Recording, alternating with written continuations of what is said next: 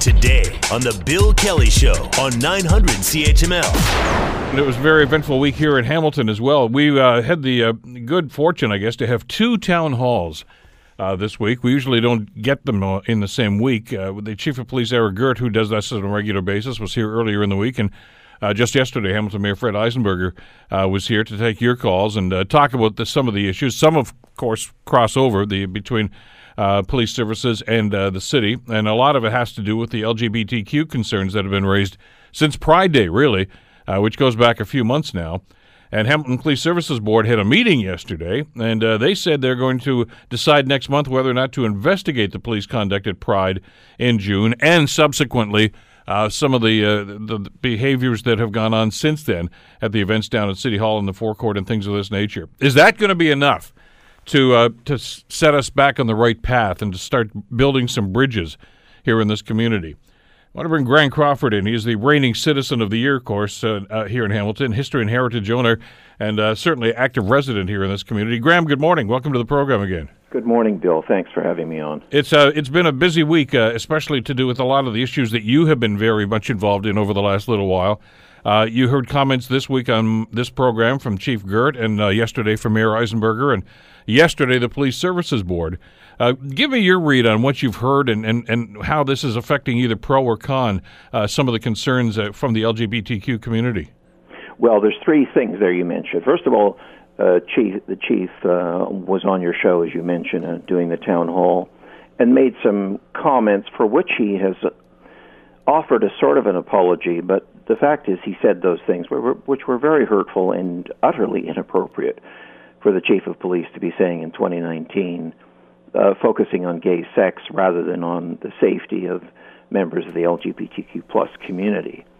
So that in and of itself is pretty disturbing. In fact, I say it's very disturbing. Uh, Mayor Eisenberger was on with you for a town hall, and he basically said there's nothing he can do. He's uh, and he and he sort of focused on um, the criminal code as it relates to hate crimes uh, we all we're all aware. Of How how'd you feel about that? Well, I mean, when Fred throws his hands up in the air and says, basically, as the leader of, of the the tenth largest city in the country, there's nothing I can do. Um, so sorry. It's not good enough. It's not even nearly good enough. And in fact, I think it's unconscionable on the part of the person we call mayor. Because what, what, what I'm hearing and what I've seen on social media, and I've, as you might expect, Graham, received a lot of feedback on the two town halls this week. I listened to both of them, by the way. Uh, is that look at. I, understand where the chief is coming from to a point. In other words, he's quoting from the criminal code, and as a police officer, that's his responsibility. He says uh, to that. I, I, get that to a point, but I, I asked him, uh, I guess two or three different times. That's fine but there are people here that feel unsafe on the streets. What are we doing about that? And he just referenced the criminal code again. That that seems to be, you know, I we know theory. Now we want practicality. We need practical. And I don't know if we're getting that. Certainly, I from what I'm hearing back uh, from many people in the community right now, uh, they weren't satisfied. Well, well, no, we were not satisfied. And kudos to you, Bill. You really did try to keep the discussion focused, but the chief insisted on reading the criminal code. I mean, you may as well have had Alexa on as a guest and just asked Alexa to quote the code the fact is, uh, Chief Girt is the chief of police. There is stuff happening in this city right now. He chose to focus on uh, things that have happened, you know, 10, 20, 30, 40 years ago. Uh, as he quoted the criminal code and sex in public washrooms. And and by the way, I mean I think they're dog whistles. He's either inept or they're dog whistles, but he those are basically the two choices. And well, I, I, was kind of surprised it came up. Uh, obviously, I did not attend that meeting, and you did. Uh, and I've talked to you, and I've talked to a few other people that attended that meeting. Cameron Kroetsch, of course, was was yeah. on the program with you uh, a couple of days ago, and I heard no reference at all to that.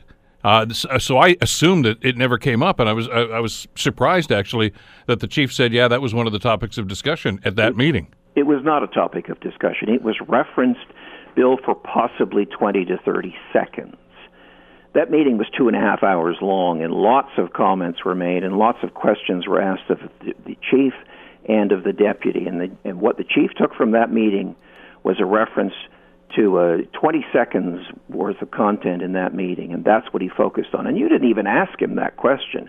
That's what he chose to talk about. Um, he also chose to talk about anal intercourse. Bill, I haven't heard anybody use that phrase in 30 years.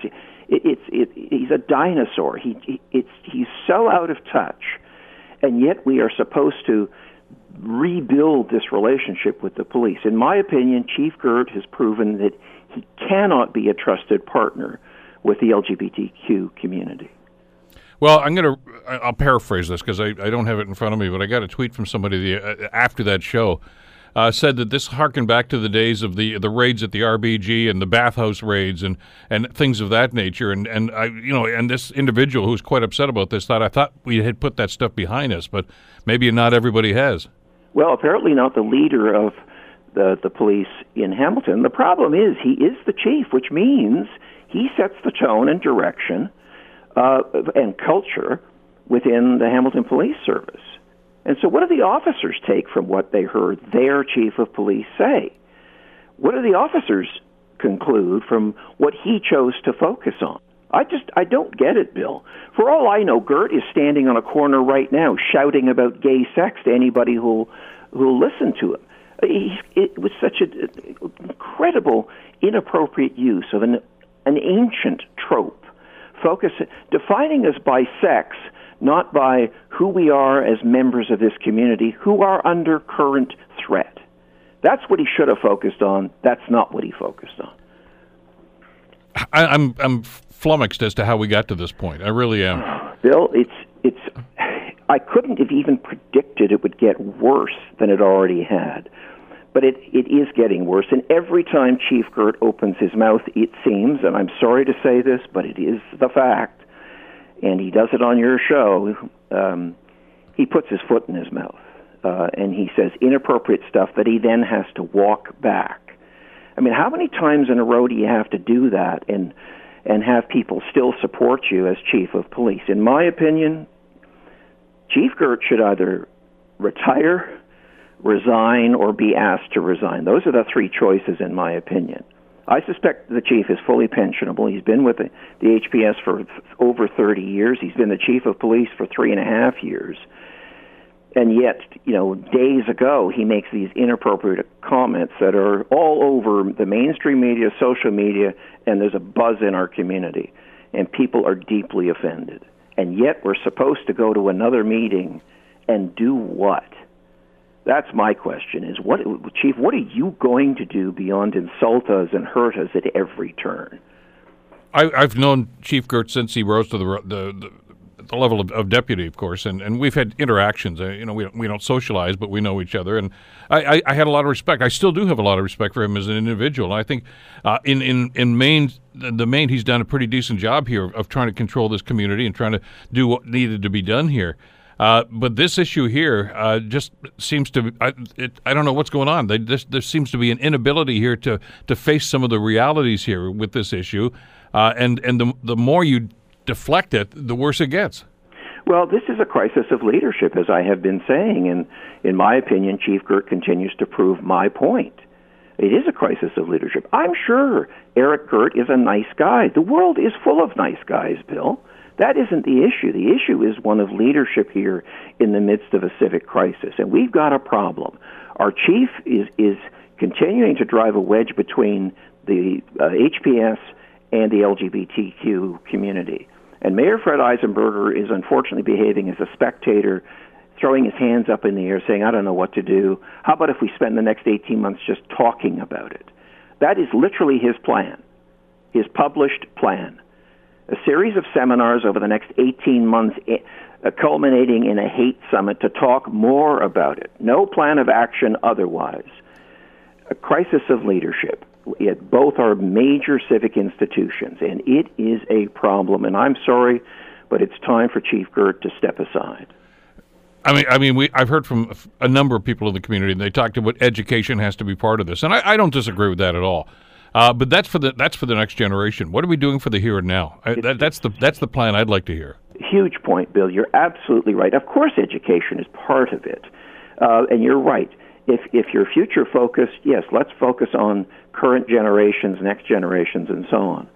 But the fact is, there's stuff happening in our streets right now, and to throw up your hands, to uh, if you're the mayor, and to insult the very people who are under under uh, threat uh, on the radio uh, by the chief. Uh, these are not good things, and they need to be held accountable for it.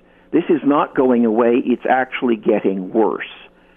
And the escalation with the soldiers or sons of Odin on the forecourt last Saturday, this is escalating. And anyone who thinks it isn't is misguided or not paying attention. We need everybody's help to fight hate here, but we particularly need it from our leaders, and we're not getting it. And, and residents like me should not be the ones who have to put our, our, our time, effort, body, soul, passion into this and do it alone. If, if the residents weren't banding together to try to do something, nothing would be happening.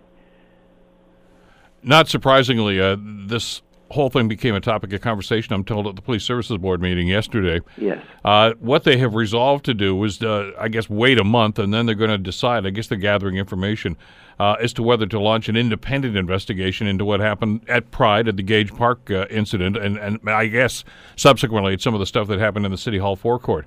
Uh, your read on that?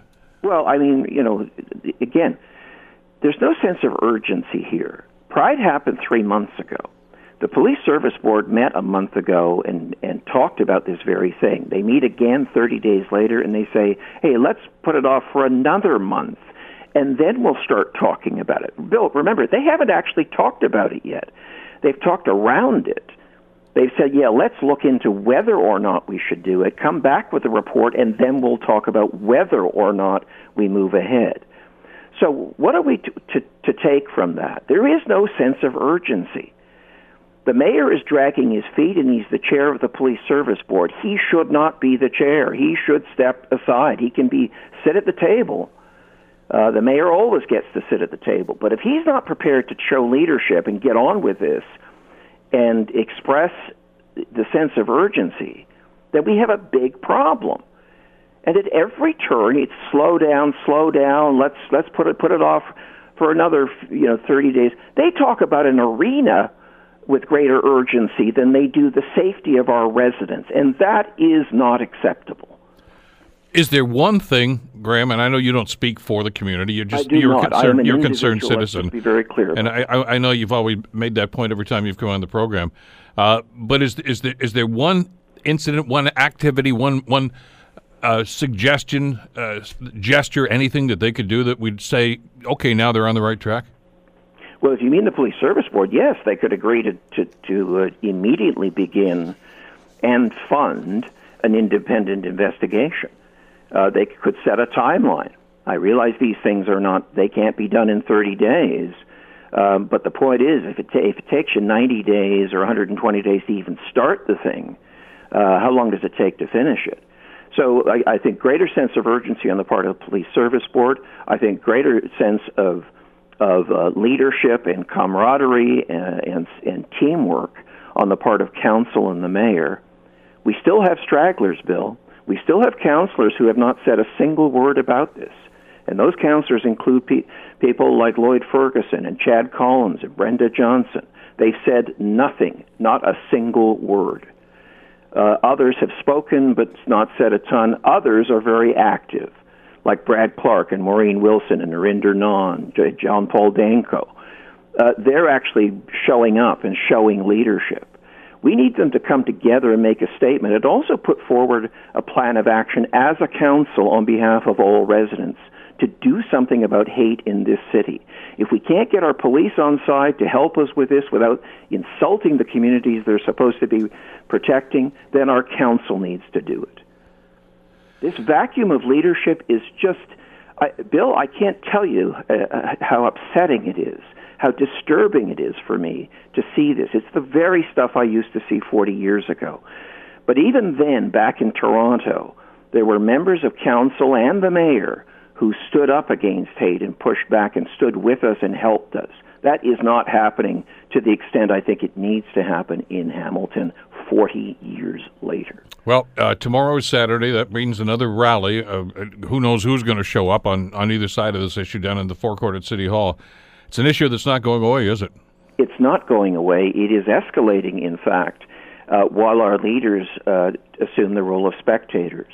It's the most inappropriate thing they could do, but that is what they're doing. The only thing Fred's done in the forecourt is show up for a photo op for 10 minutes. The hate bus was on on the sidewalk longer than Fred was there to show his support. Uh, Fred needs to stop hiding.